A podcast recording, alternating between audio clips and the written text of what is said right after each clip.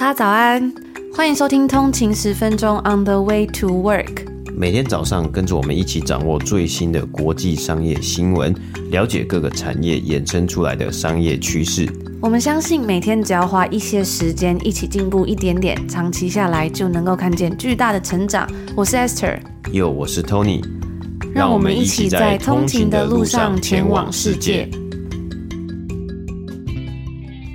大家早安，今天是七月七号，星期五，欢迎回来通勤十分钟。大家早安，那这个礼拜天呢，也就是七月九号的早上十点到十一点半呢，就是我们商业新闻一零一线上直播讲座的时间呐、所以大家如果有兴趣想要了解，哎，我们通勤十分钟做了三年的商业新闻 Podcast 是怎么样读商业新闻，怎么样收集这些商业新闻资料的话呢？欢迎哎，去我们的 show note 底下的连结去报名，然后跟我们来一起来参加七月九号的线上直播讲座。那也很期待呢，在空中跟大家相会，然后跟大家聊聊天。我们在讲座的最后呢，也有安排 Q&A 的时间呢，可以跟大家一起互动，跟大家分享我们做 Podcast 的心得，以及呢回答大家有任何的问题。那最近呢，因为我们即将要举办讲座了嘛，我我们当然也会寄送一封行前的通知书，那也要在这边呢稍。的呼吁一下，如果你有参加讲座的通勤族的话呢，因为我们是十点开始嘛，那也请麻烦大家提早个十分钟先进入我们的直播间，这样子呢，我们就可以准时的开始，不会耽误到大家其他的甚后接下来的时间呐、啊。那也有通勤族在问说，这个直播呢要怎么样观看？我们这一次呢是使用 Acupass 的平台是做直播，所以你购票之后呢，你其实有三个地方可以这个观看，就是第一个呢，你如果下载 Acupass Pass 的 App 是可以看的，然后第二个是手机，或者是第三个电脑的网页都可以做这个观看。那你应该报名完成之后呢，在你的信箱，你使用的报名信箱里面呢，你应该会收到 Acupass 的这个信。那信上面呢，应该会有一个票券的一个 button，一个连接，你可以点进去呢，就会有个网页。那出来这个网页之后呢，你要确定说，诶，你在登录的时候，他也会叫你要登录 Accupass，你要登录你购买这个讲座门票的账号，然后来去做收看，这样就可以了。那我记得呢，在之前我们在办讲座的时候呢，也要提醒一下，因为是线上的直播讲座，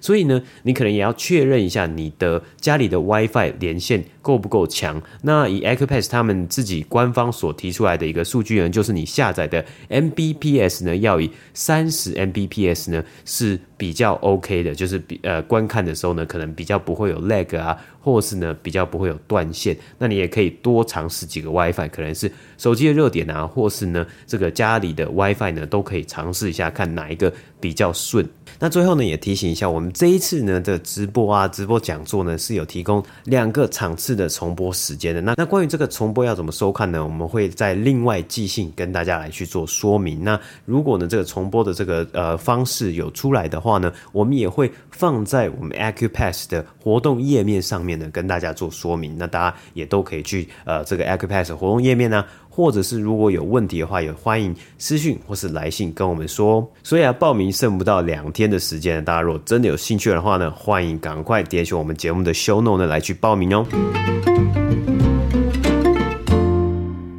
时间呢，又来到一个礼拜的最后一个工作日。今天想来跟大家分享，在午夜图书馆的作者 Matt Haig，他另外一本书，在二零一七年的这一本《Reasons to Stay Alive》活着的理由里面呢，他分享了一个 Things to Enjoy。愉悦事物清单，那我觉得非常的喜欢。在这个清单上面呢，都是一些虽然比较琐碎，但是呢，却能够为生活带来一些幸福感的事情。而且啊，这些事情呢，都不是非常的困难才能够达成，是处处充满在我们的生活之中的一些小事情。就在今天的节目之中，跟大家分享，在这个清单里面呢，几个我很喜欢的内容。或许我们在生活中也可以去找找看，有没有这样子的一个时刻。他就分享到了是日出日落，静静的。欣赏在漆黑天际闪耀的千万颗恒星，以及他们所照耀的世界。书、冰镇啤酒、新鲜空气、狗跟马，还有泛黄的瓶装书、凌晨一点的肌肤相亲、绵长深情、意味深长的吻、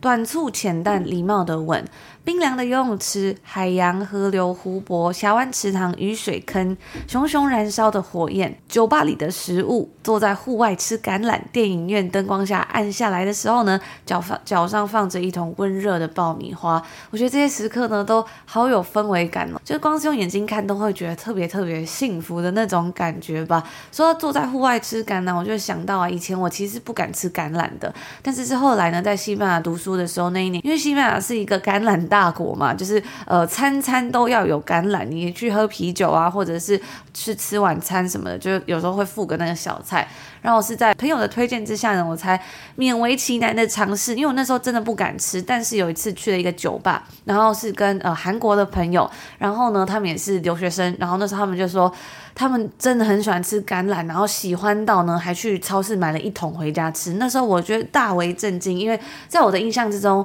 就是橄榄感觉是一个味道很重，然后有点味道有点就是。比较特别的一个东西，然后呢，我就在大家的推坑之下尝试了之后，发现惊为天人，好好吃，然后很爽脆，就是很下酒，而且就是一吃了就停不下来。从此之后，我就爱上了这个橄榄，然后就想到，哎，他写说在户外吃，坐在户外吃橄榄，我就想到仿佛是回到这个西班牙的夏天，然后呢，晒着太阳，坐在那个 patio，然后喝着一个啤酒啊，坐在外面吃橄榄的感觉。那另外呢，他还有分享到是音乐、爱，还有不加掩饰的情感。意大利温暖黄昏的松柏味道，长跑之后喝水，还有以为自己生了病，最后发现是虚惊一场。接到你一直在等待的电话，和最了解我的人聊天，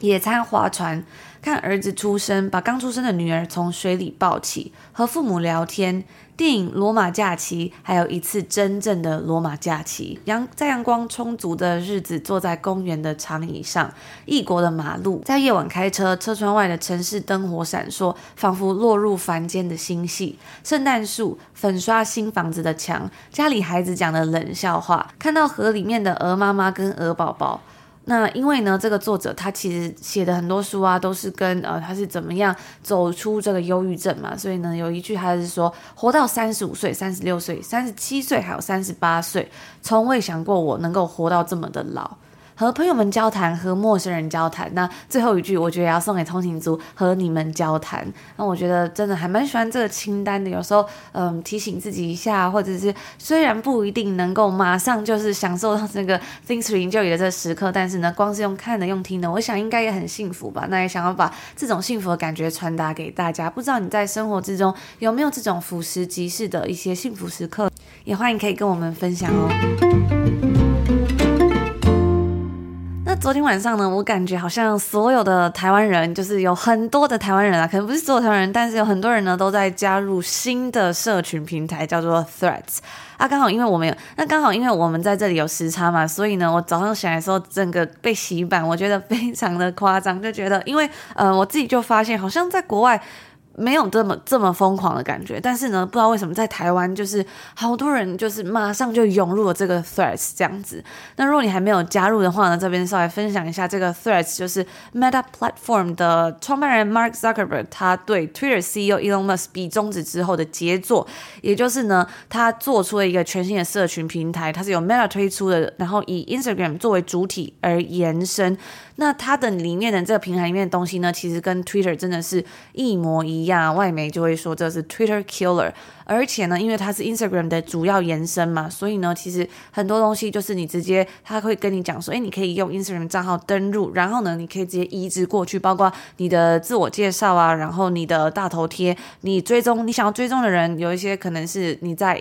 你在 IG 上面有追踪的人，然后他如果也有用 Threads 呢，他就可以诶直接出现在上面这样子。那所有有 IG 账号的人呢，都可以直接将自己的账号连接注册新的 Threads 账号，然后跟之前 IG 的新功能，包括这个抄袭 Snapchat 的限时动态，以及超级 TikTok 的 Reels 影音不太一样，还有抄袭这个 Be Real 的这个功能呢，不太一样的是 Threads 的 Threads 的用户是要呃去下载一个独立的 App，然后呢在 App 之中去做互动，就是。它是独立于 Instagram 的一个 App，但是呢，里面的内容又有一些互相联系。那我自己感觉呢，其实它就是一个呃脸书版的推特这样子的感觉，因为呢实在是太相似了。那 Threads 它基本上就是这个推特的翻版嘛，功能呢是一模一样，使用者可以在上面以文字为主来做发文，当然也可以发一些连接啊，还有图片等等的，然后呢，别人就可以去转传或者在下面留言按爱心。那它的字数限制呢是五百个字，除了连接啊、照片之外，它它也可以放影片。那影片最长的时间好像是五分钟。然后我发现一个比较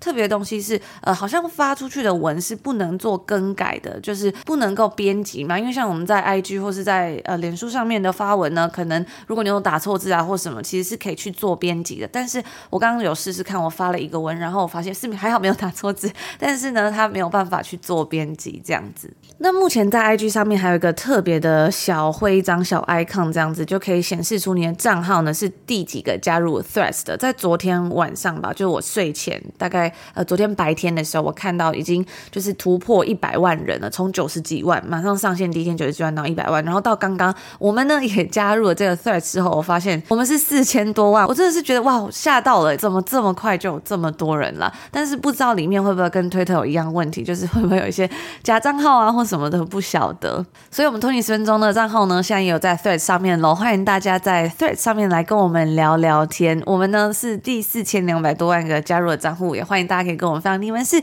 加入的时候呢，你是第几号的？那这个 Threads 呢，它是在其实是在北美时间周三，也就是昨天呢，在全全球公开上线，利用 Instagram 的账号来做联动，也就让它的用户数快速的飙升，有可能也有机会打破先前 ChatGPT 所创下的记录。不过呢，这个东西就是有点小小的作弊啦，因为它就是有联动 IG 嘛，所以不确定能够算不算说一个打败它或是创纪录的这种感觉。在过去几个月呢，其实一直都有传闻说，脸书母公司 Meta 要推出推特的复制版本。不过呢，这两周的一些相关事件又加速了 Threads 的推出，在上个礼拜呢，Elon Musk 大动作的宣布说，推特将会限制用户每天他可以看的推文数量，并且呢，禁止没有账号的人观看 Twitter 它上面的内容。那他就表示说呢，为了要适时的打击 AI 公司去免费大量的收集推特上面的数据，作为训练大型语言的模模型的养分，所以呢，他就新出了很多呃限制的规定。那当然除了 Twitter 之外呢，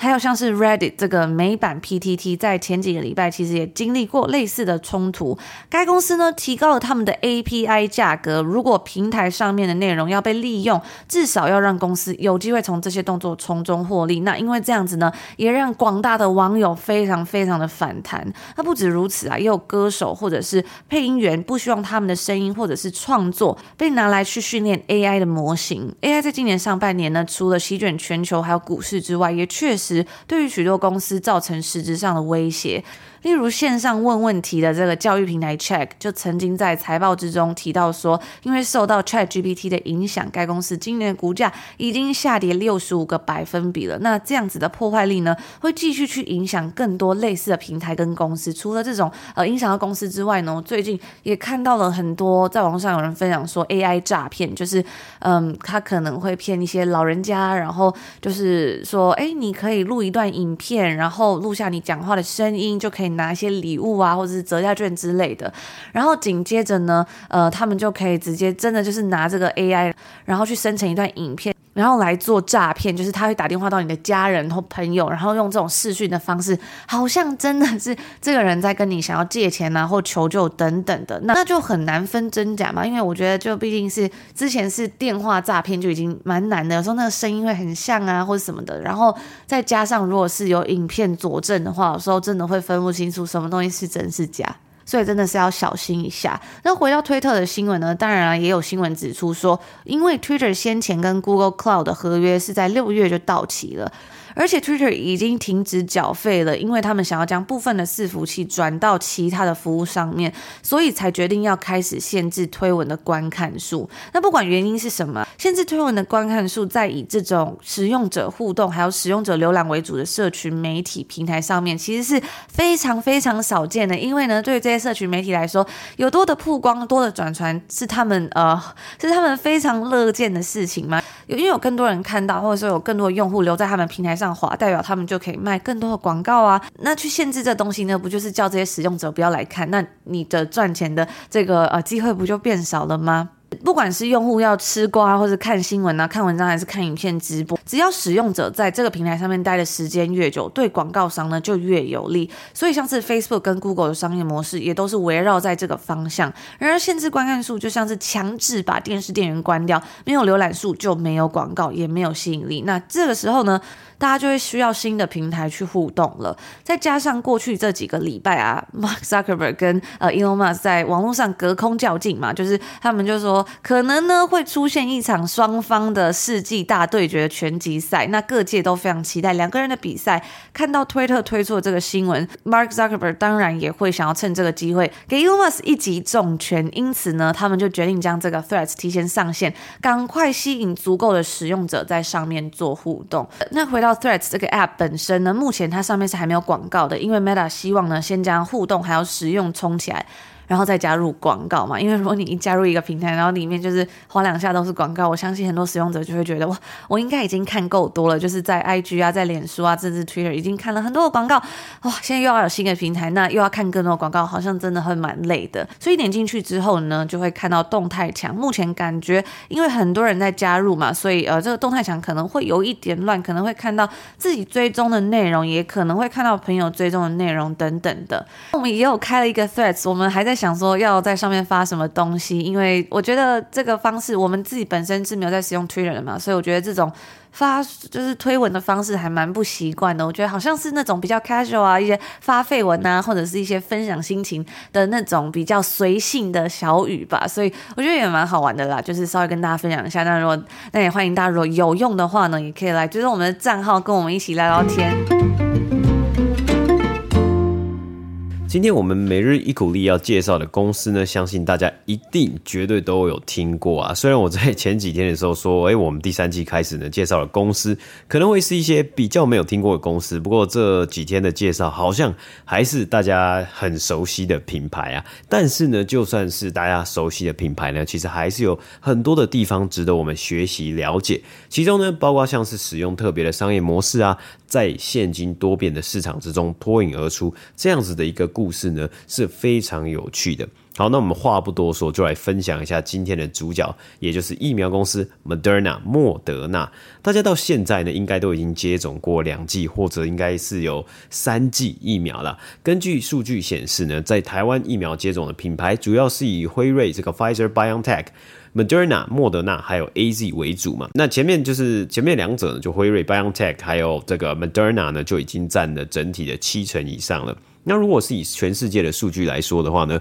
辉瑞 BioNTech 的疫苗接种呢，这个占了全球的七成，而 Moderna 呢也有分到两成的比例。虽然乍看之下，Moderna 和制药大厂辉瑞的比例有些悬殊，但是呢，和拥有超过百年历史的辉瑞来相比啊，Moderna 其实只是一间二零一零年创立、非常年轻的新兴生物科技公司。网络上呢也有媒体比喻啊，当时在疫情之下，在抢先推出 COVID 疫苗的赛跑之中呢，根本就是小虾米对上大鲸鱼的比赛。而 Moderna 呢，在二零一零年由多位哈佛的生物科学家共同创立啊，因此他们总部呢也是在美国麻州的剑桥。那这个地方呢，因为是学术重镇嘛，所以大家如果去查的话呢，也可以看到非常多的生物科技新创呢，在这个地方成立。那很多时候呢，都是有可能学术的研究啊的学者，还有博士呢，他发现了新兴的科技和使用方法，最终呢决定独立出来创业，将研究的发现转换成商业模式。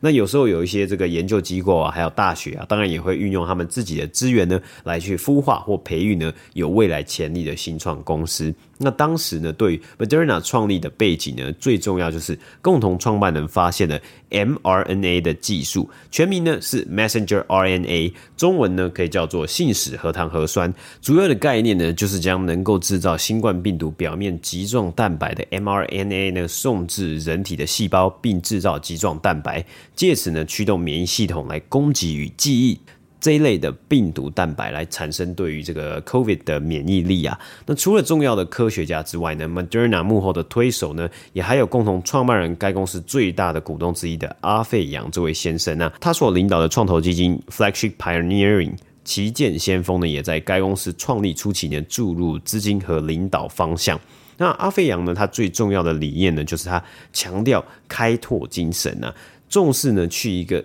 以前从未有人居住过的地方，并且呢，让这个地方适合居住。其实这样的理念呢，比起一般的新创公司的创新理念呢，还更有冲击力，以及呢，更有使命感。那当然，毕竟像是这个阿费扬所领导的创投基金呢，他们最重要的领域呢，就是 focus 在生物科技这个部分呢。那以生物科技这个方面来说呢，确实他们所研发出来的这些新型的技术啊，还有研发出来或是制造新型的药物啊。都是有机会呢，来去可能开创一个对于人类新的未来啊，所以他们其实在做的事情呢，是非常有可能对他们来说，还有对这个世界来说呢，呃，非常有意义的。不止如此啊，其实作为移民的阿费扬呢，他其实也看到了有很多移民科学家的潜力，所以 Moderna 呢，他们也相信，哎，移民呢，在必须要适应新文化的经验和力求生存的心态之下呢，是一种企业家精神的展现呢，所以他们也在这样子的一个区块呢，去招募不同呃，可能来自各国啊，或是不同的背景的人才呢，来去加入 Moderna，协助他们呢，来去找到问题，然后呢，去找到解决的方法。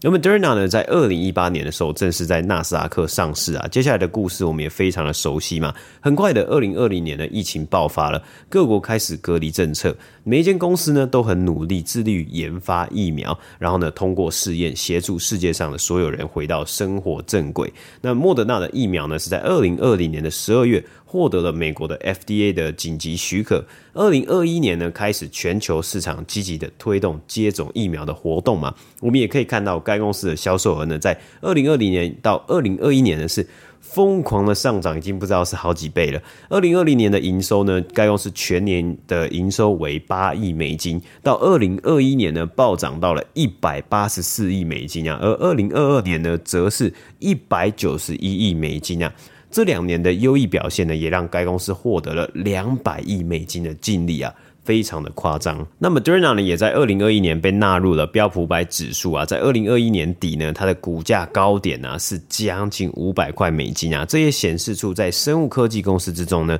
打造出合适的技术还有产品呢，可以带来的效应啊，不只是销售额暴涨啊，而是因应需求呢。他们在过去这两年，二零二一年还有二零二二年的成本方面呢，不仅是直直接成本。或是一些其他的成本，包括研究啊，还有整体的支出呢，都没有特别高的情况下呢，可以赚到两百多亿的这个美金的钱呢。那当然呢，虽然这两年他们的成本是蛮低，如果大家有看到他的这个 income statement 的话，可以看得出来。然后他们也留下了，还有在这个 balance sheet 上面呢，目前也有大概是超过一百六十亿美金的现金啊，非常非常的多，可以足够呢有足够的银弹呢去继续接下来的研究。但是呢，他们从二零一零年，当然，呃，成立之后呢，有接受过创投以及其他的制药大厂，包括 AstraZeneca 呢的这个投资，所以才有足够的这个金金钱呐、去研发出一款非常非常呃畅销的产品。那当然，我们也可以认定啊，其实这样子的商业故事啊，当然它的机遇呢是占了非常大的一部分呢、不过，机会呢，仍然是留给准备好的人呐、如果你没有准备好，如果你没有抓住这个机会的话，今天你也不可能成为 Moderna。而疫情在二零二三年呢，基本上已经算是到了一个尾声，或是已经开始结束了嘛。对于疫苗的需求呢，大幅度的降低啊。根据美国最新的接种数据啊，其实现在在接种 booster shots 的这个比例呢，只有低到只有十七 percent 啊。那接下来有可能会越来越低。主要接种的族群呢，可能是一些比较高风险的，可能高龄的啊，或是高风险的族群才会去强制的，或是才会有这个迫切的需求呢，来去接种呃 COVID 的疫苗。那么 d e r n a 呢，在今年第一季的营收呢，仅为将近这个只有将近大概是二十亿美金，所以如果全年看下来的话呢，今年的年收。年营收呢可能会达不到一百亿美金啊，直接比起去年呢是去年全年的这个表现是砍半的。不只是 Moderna 辉瑞的这个疫苗，还还有它的 COVID 的药物呢，也看到了相同的趋势啊，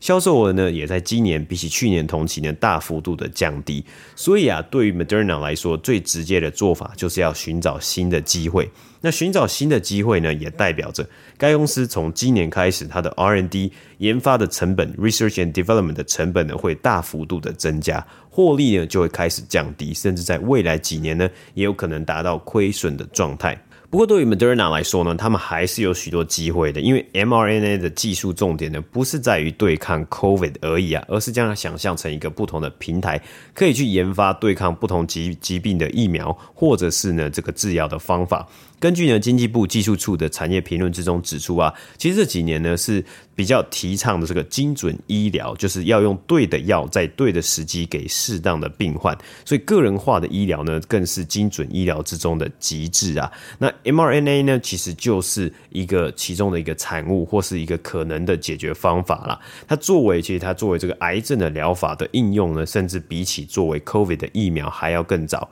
不仅仅有包括通用的治疗，而且还有包括非常个人化的这个治疗，对于这个对症下药。因此啊，根据报道，Moderna 也也在近期跟 Merck 默克药厂合作呢，他们希望共同来研发癌症的疫苗啊。还有呢，该公司也正在试验呼吸道融合病毒 RSV 的疫苗，希望可以持续的找到下一个机会。那该公司呢，今天股价是有下跌啊，是在一百一十八块美金。那以上呢，就是今天我们来介绍一下莫德纳这间公司。那以上呢，就是我们今天星期五要跟大家分享的内容啦。那最近呢，我们已经成立频道成立三周年了嘛，所以我们准备了一个非常赞的特别优惠，就是只要在七月底之前在 Apple Podcast 上面开启免费试听，就可以享有一个月的免费试听哦。原本只有两个礼拜，那开启这免费试听呢，就可以立刻赚到五百九十块。错过这次就要等到明年了。那如果开启这个订阅呢，之前所有的付费集数是都可以免费收听的哦。所以大家不要错过这次的机会了。那也非常感谢。通影族一直以来的陪伴跟支持，让我们有源源源不绝的动力继续创作。也很期待呢，之后可以跟大家分享更多有趣的商业故事，还有更多有趣的内容。那以上呢，就是今天我们所有要跟大家分享的啦。也祝福所有的通勤族今天星期五有一个愉快的开始，美好的一天。我们就下周见喽！下周见，拜拜。拜拜。